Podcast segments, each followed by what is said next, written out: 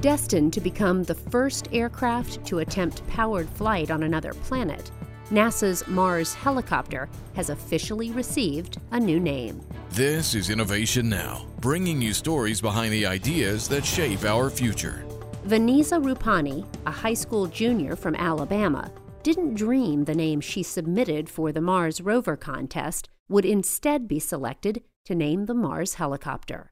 But NASA Administrator Jim Bridenstine thought Ingenuity was the perfect name for this part of our next exciting mission to Mars. As a technology demonstration, Ingenuity is a high risk, high reward experiment. The helicopter will ride to Mars attached to the belly of the Perseverance rover.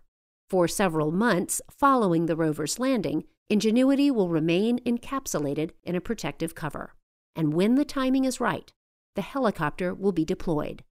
If the four pound solar powered craft survives the cold Martian nights during its pre flight checkout, the NASA team will proceed with operations.